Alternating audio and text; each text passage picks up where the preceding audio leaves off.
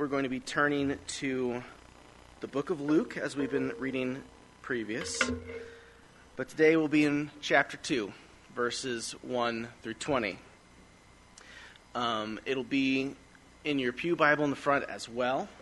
Please follow along with me as I read. In those days, a decree went out from Caesar Augustus that all the world should be registered. This was the first registration when Quirinius was governor of Syria. And all went to be registered, each to his own town. And Joseph also went up from Galilee, from the town of Nazareth to Judea, to the city of David, which was called Bethlehem, because he was of the house and lineage of David, to be registered with Mary, his betrothed, who was with child. And while they were there, the time came for her to give birth. And she gave birth to her firstborn son and wrapped him in swaddling clothes and laid him in a manger, because there was no place for them in the inn. And in the same region there were shepherds out in the field, keeping watch over their flock by night. And an angel of the Lord appeared to them, and the glory of the Lord shone around them, and they were filled with great fear. And the angel said to them, Fear not, for behold, I bring you good news of great joy that will be for all people. For unto you is born this day in the city of David a Savior who is Christ the Lord. And this will be a sign for you. You will find a baby wrapped in swaddling clothes and lying in a manger. And suddenly there was with the angel a multitude of the heavenly hosts praising God and saying, Glory to God in the highest and on earth peace among those with whom he is pleased. When the angels went away from them into heaven, the shepherds said to one another, Let us go over to Bethlehem and see this thing that has happened, which the Lord has made known to us. And they went with haste and found Mary and Joseph and the baby lying in a manger.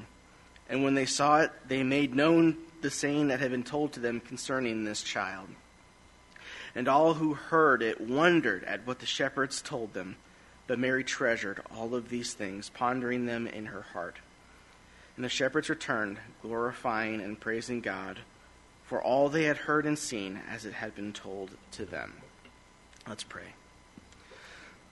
Lord God, we thank you for this time to gather together to praise and worship and meditate on the things you have done for us. God, I thank you for our Savior, your Son, who was given to us so that we may maintain relationship with you, God. I uh, pray that you would uh, give Bruce the words to speak, that you would give us hearts and ears to listen. Thank you in your name, amen.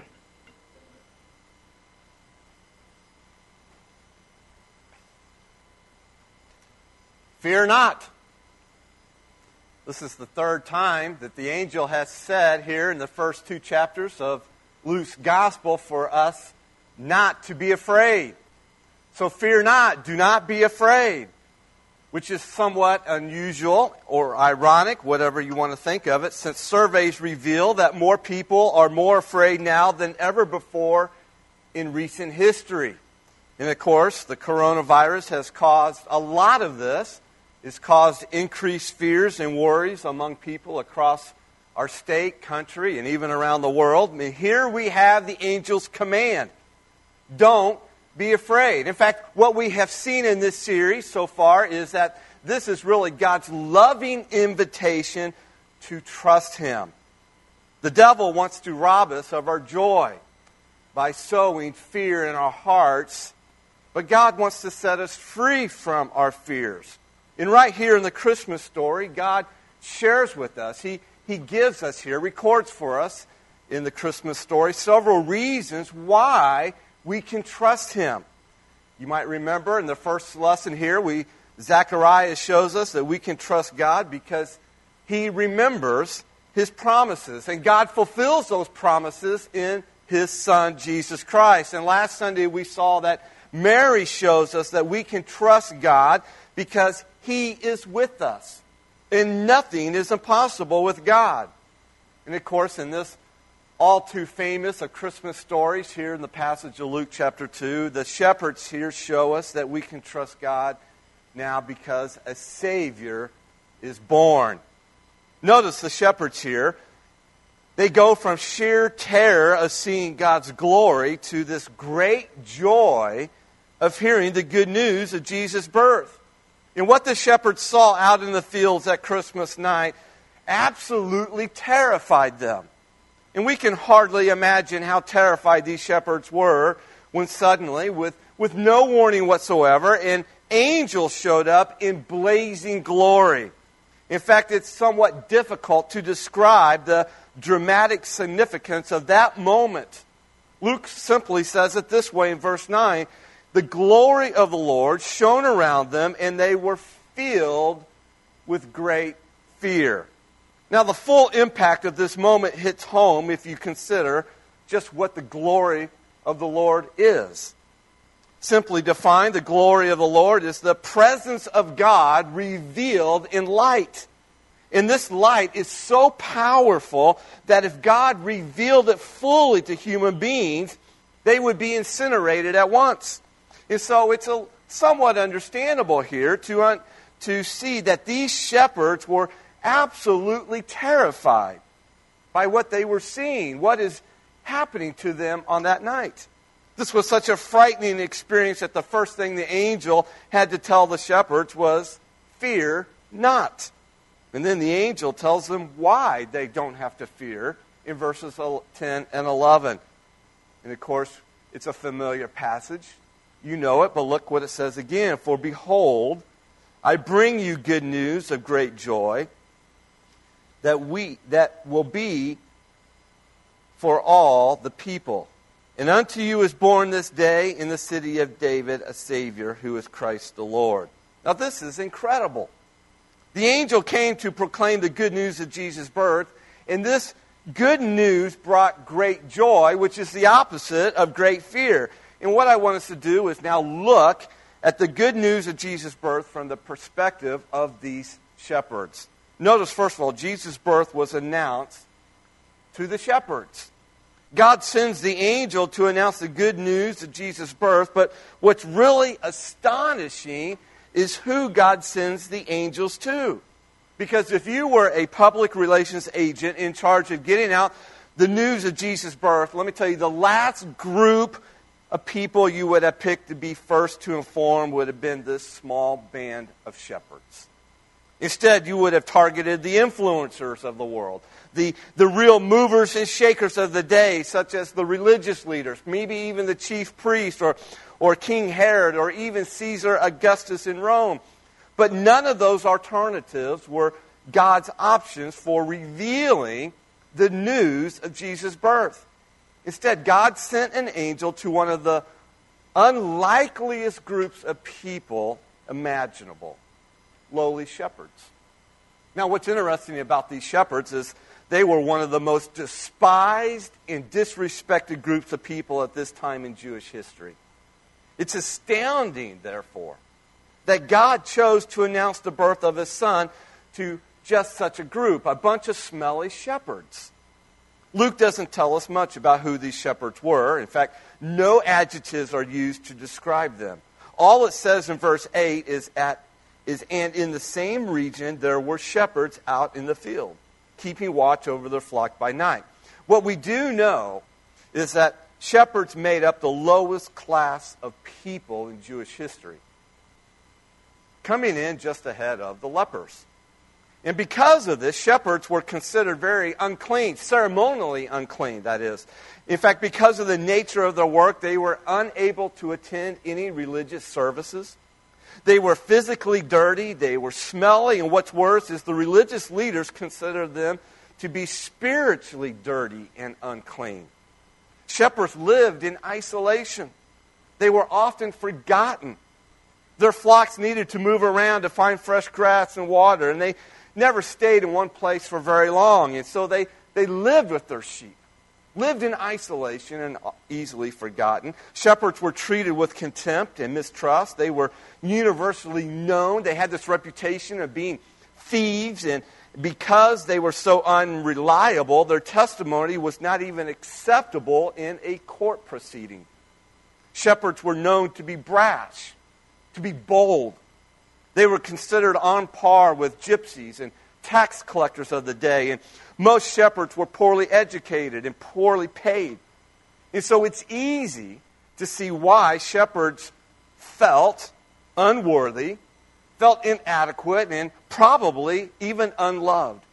And that's what makes this story all the more remarkable. God entrusted the greatest message ever sent from heaven to the shepherds first. Thus, when Jesus came, he did not go first to all the people of influence, the people of prestige, the, the people of clout. No, Jesus came first to the poor and the lonely, the meek and the afflicted, anyone who was disrespected and despised. And the shepherds fit that category. Think of it this way these lamb, lamb keepers were the first to hear that the Lamb of God had just been born. Number two, we see that Jesus' birth is good news. It is good news of great joy. Christmas is all about good news of great joy, and here's why in verses 10 through 12. Look at it again. And the angel, and I want you to notice in particular that the angel here is singular, not plural. The angel said to them, Fear not, for behold, I bring you good news of great joy that will be for all the people. For unto you is born this day in the city of David a Savior, who is Christ the Lord. And this will be a sign to you you will find a baby wrapped in swaddling cloths and lying in a manger. So what is the good news of great joy? Well, it's obviously it's about the birth of a savior. That's the good news of great joy. But I want us to also notice that it includes a death and a resurrection of that savior. Luke's gospel begins here with the birth of Jesus Christ. And by the time you get to the very end of Luke's gospel, you discover that this good news includes the death and resurrection of Jesus Christ. In other words, the good news of great joys includes the cross and the empty tomb, but it begins here in a manger. A Savior is born. But it's not just any Savior. The angel is rather very specific about the birth of this Savior. In fact, notice here, taken right out of Luke's gospel here, three observations, three truths about the Savior. Savior is born this day in the city of David, we're told. This means the Savior's birth happened on a real day in history. Not a fantasy day in some mythological, imaginary story. In fact, according to verse 1, a day when Caesar Augustus was the emperor of Rome and Quirinius was governor of Syria. It was a day planned in eternity before the creation of the world. And if you go to Galatians chapter 4, verse 4, it happened on a perfect day at the perfect time appointed by God. The Savior's birth also happened not just on a real day in history, but a, in a real city. Not in Narnia, not in Middle Earth, not in a galaxy far, far away, but it happened where? In the city of David. And according to verse 4, this city is called Bethlehem, some five or six miles from Jerusalem. Now, Bethlehem, the city that the prophet Micah predicted Jesus would be born in. And so we're told Savior is born this day in the city of David. But we're also told the Savior is born who is Christ the Lord. And the angel identifies who this baby is with, very, with three very distinct titles. He says, a Savior who is born or who is Christ the Lord. If you've ever sinned against God, then you desperately need a Savior, right? That's all of us here someone who will save you from your sins, someone who now has authority, has power to forgive your sins. Therefore, a Savior was born. And this Savior, Luke tells us, is Jesus Christ the Lord. In Christ, that name means the anointed one, the Messiah. Jesus Christ is the long predicted, long awaited Messiah who would fulfill all the hopes and dreams of Israel. This baby is also Jesus Christ, the Lord. Now, there may be an authority in the city of Rome, a Caesar, an emperor, but this little child, this baby who was born in Bethlehem, he is the one with sovereign authority. He is the King of kings. He is the Lord of lords. He is the one before whom emperors bow and presidents bow and nations bow. And according to Philippians 2, verse 10, at his name, at the name Jesus, every knee shall bow and tongue confess that he is Lord of all. So a Savior is born, but not just any Savior. A Savior is born this day in the city of David. A Savior is born who is Christ, the Lord. But get this a Savior is born for unto us. Now, we typically expect a birth announcement to say something like, born to Mr. and Mrs. So and so, or born to Mr. and Mrs. Smith. But notice what the angel says in verse 11 For unto you, unto you is born. It's almost verbatim what the prophet Isaiah says in Isaiah chapter 9, verse 6. For unto us a child is born, unto us a son is given. Isn't it surprising? It's not necessarily what we expect to hear. For unto you is born. These words are kind of like a tag on a Christmas present that says to, you put the person's name, and from, you put your name. In the same way, the angel is placing a tag on the manger that said, to, and that's you, that's us, is to the world. From whom? From God. Here, the good news takes on a rather very personal significance now. The Savior was born for you. And it's the difference between simply wishing for a Savior and having a Savior that we can believe in, that we can trust in, that makes all the difference in the world. So, what does this mean? Well, Christmas is the, this Friday, obviously. And here, millions of people around the world will celebrate the birth of Jesus Christ. So, what does it all mean? What's the practical ramifications of this? Well, notice number three Jesus' birth means God's glory and our peace. When the angel proclaimed this good news of great joy to the shepherds and pointed them to the manger where the angels where the Savior lay, suddenly we see now an army of angels appears in the sky. Evidently, one angel can bring the good news of Jesus' birth, but it's not enough for just one angel to respond to the good news of Jesus' birth. Rather, that demands an army of angels who are praising God and saying, Glory to God in the highest, and on earth peace among those with whom he is pleased. So, do you see the connection here? Do you see the connection, or do you see how the Savior's birth is connected to God's glory in our peace? First and foremost, God is glorified. Why? Because a Savior is now born. And second, peace is spread everywhere across the world where this Savior is now received. The birth of the Savior is the greatest revelation of God's glory. And this Savior will bring, bring peace on earth. Isaiah, he proclaimed the same thing already that this peace the Savior would bring in Isaiah 9, verses 6 and 7. It says, For unto us a child is born, unto us a son is given, and the government will be upon his shoulder. And his name will be called Wonderful Counselor, Mighty God, Everlasting Father, Prince of Peace. And listen, of the increase of his government and peace, there will be no end. But that begs the question, doesn't it? Especially in this year, in this tumultuous year If Jesus came to bring peace, then why? Why is there still so much chaos, conflict, so much hatred and hostility, violence and vengeance, and yes, lots and lots of fear? More fear than ever before, it seems like.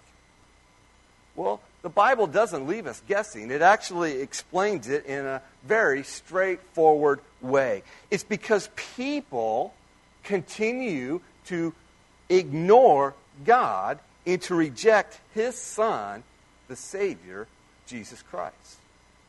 It's as simple as that. Now, the news media will never define it that way, never tell you that.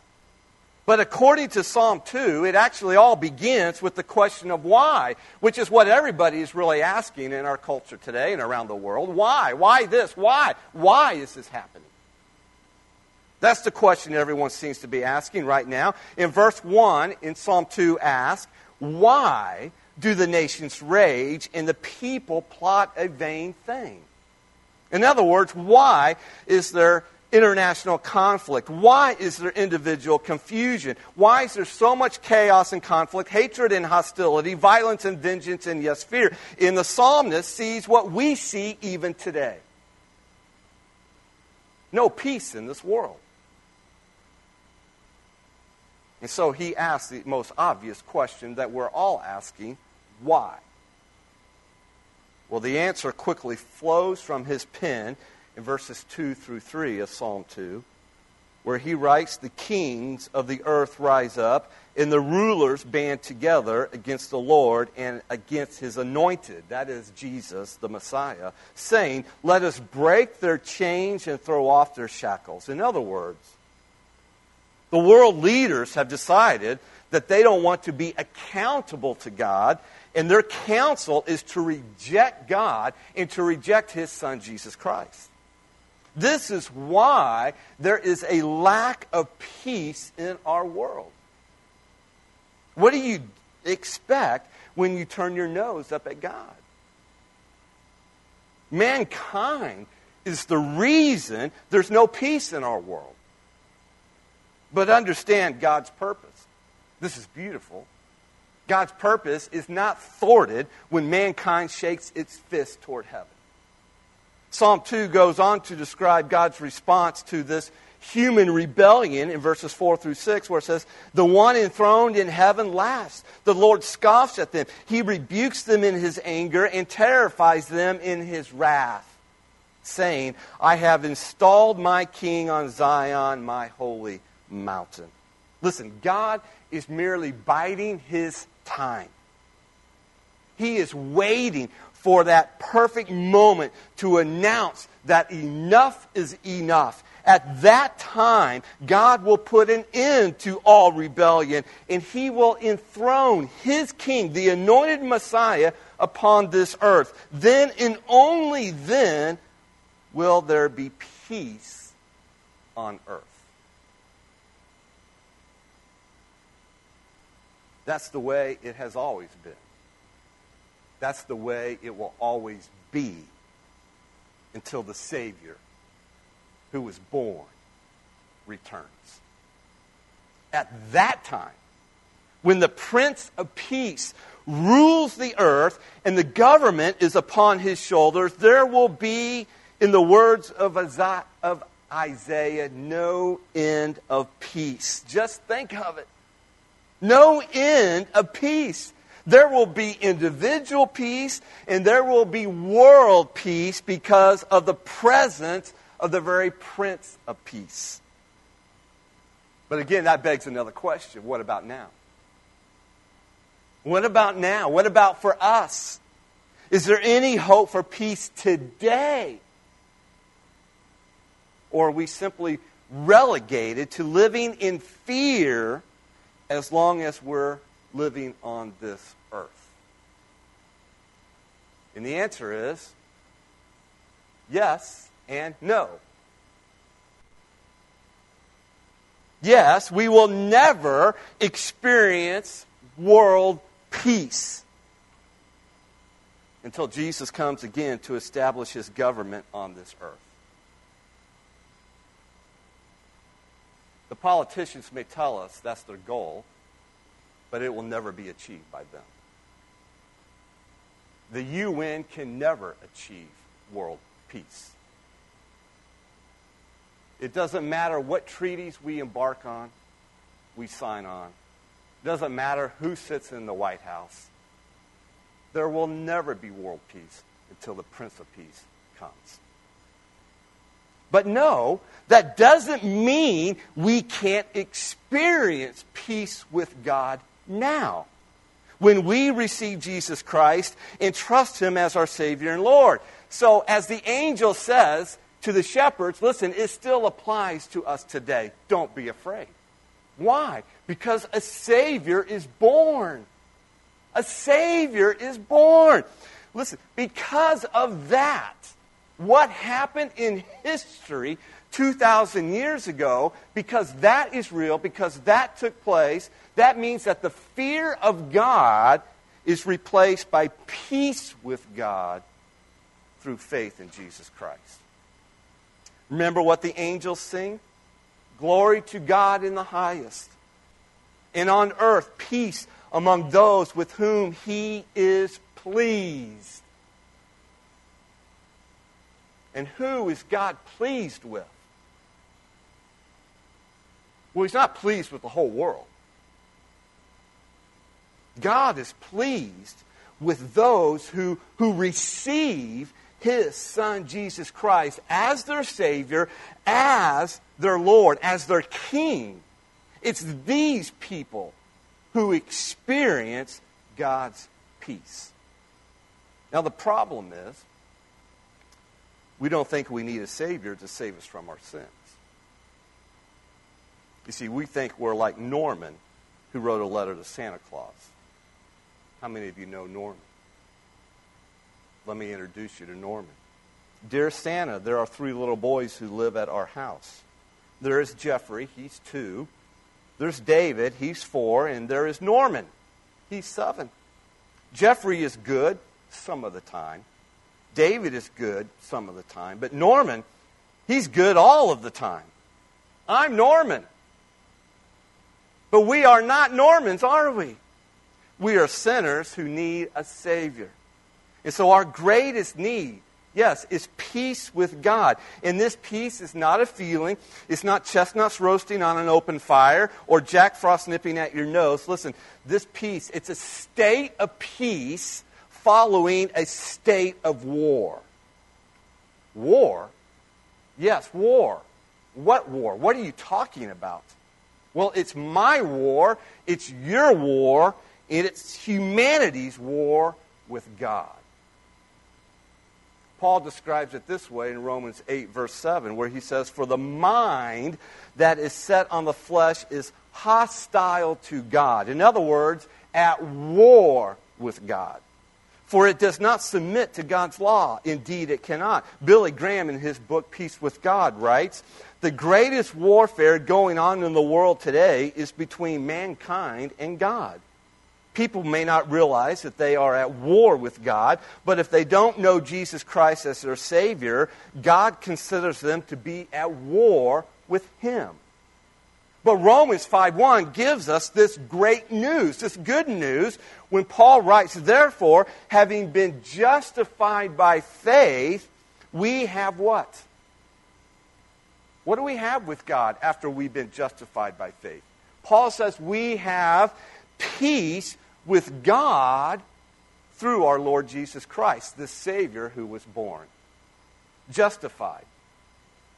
It simply means that God declares you to be righteous in His sight. It's a marvelous term. And He does this by imputing to you the righteousness of His Son, Jesus Christ. In other words, crediting to your account, to you. It's yours.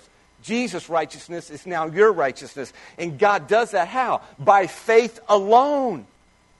And so when we believe in Jesus as our Savior and Lord, we are now united to Him, and His righteousness is counted by God as our righteousness. In other words, we are now justified by faith. And the result of that justification is what?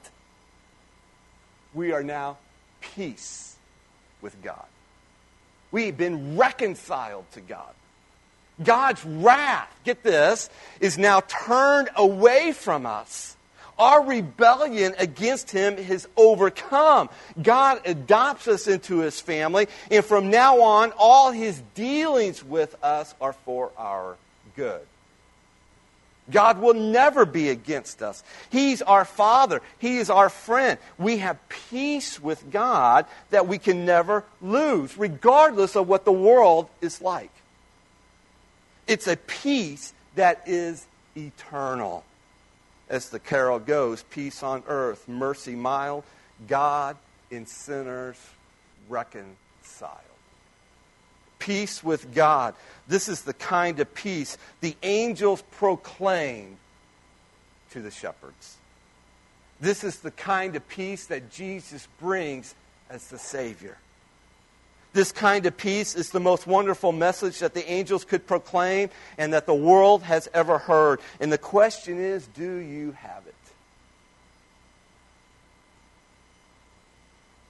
Do you have peace with God? If you don't, then what better time than now to trust Him as your Savior and Lord? And if you do have peace with God, then let me encourage you, in fact, even challenge you to do what the shepherds did. Like the shepherds did something? Yes. You're like, what did they do? Notice it in verses 15 and 17. When the angels went away from them into heaven, the shepherds said to one another, Hey, let us go over to Bethlehem and see this thing that has happened, which the Lord has made known to us. And so what did they do? And they went with haste. And they found Mary and Joseph and the baby lying in a manger. And when they saw it, they made known the saying that had been told them concerning this child. And then you drop down to verse 20. It says, And the shepherds returned, glorifying and praising God for all they had heard and seen as it had been told them. A Savior is born. Now what? Do as the shepherds did. That's what. Do as the shepherds did. And what did the shepherds do? Witness and worship. Witness and worship. Do you see what the shepherds did after the Savior is, was born? They started witnessing about it and they started worshiping. This is what the good news of Jesus' birth does. It brings us to faith in Jesus, and then it leads us to witness about this Savior who was born, Jesus Christ, and to worship Him as our Lord. Again, shepherds were one of the most despised groups of people in Jewish history. And yet, God chose them to be the first witnesses and worshipers of His Son, Jesus Christ. And now, think of it. We, we here this morning, we get to fill the role of those same shepherds. To do what they did. To, to tell others about the good news of Jesus' birth and to worship God for his gift of the Savior.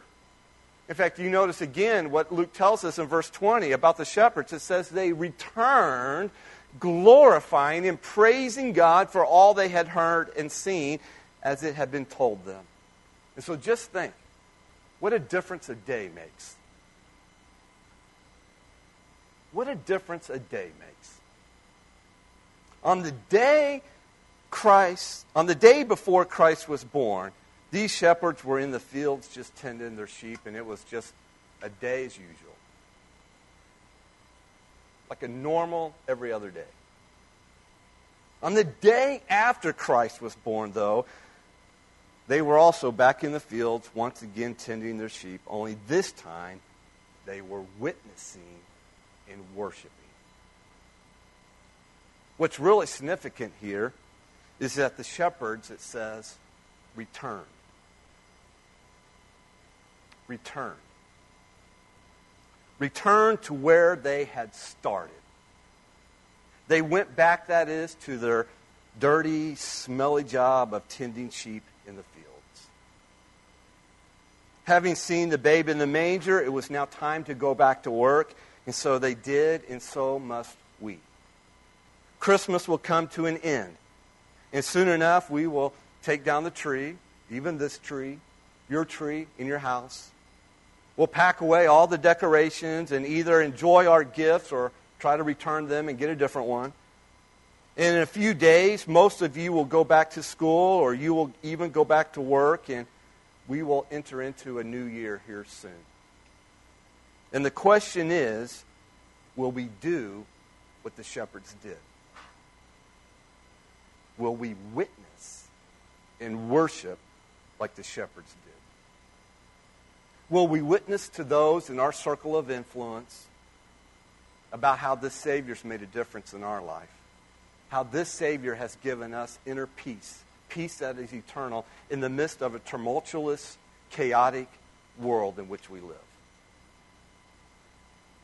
A world where there is no peace, but yet in the midst of that, I have peace. I have a calm that cannot be explained by this world, but only by a Savior. Let me share it with you. And will we worship our Savior? Both personal worship, yes, and corporate worship, like even now. Folks, what we are doing here is important. It is significant. And even though it's half our congregation, it's still significant.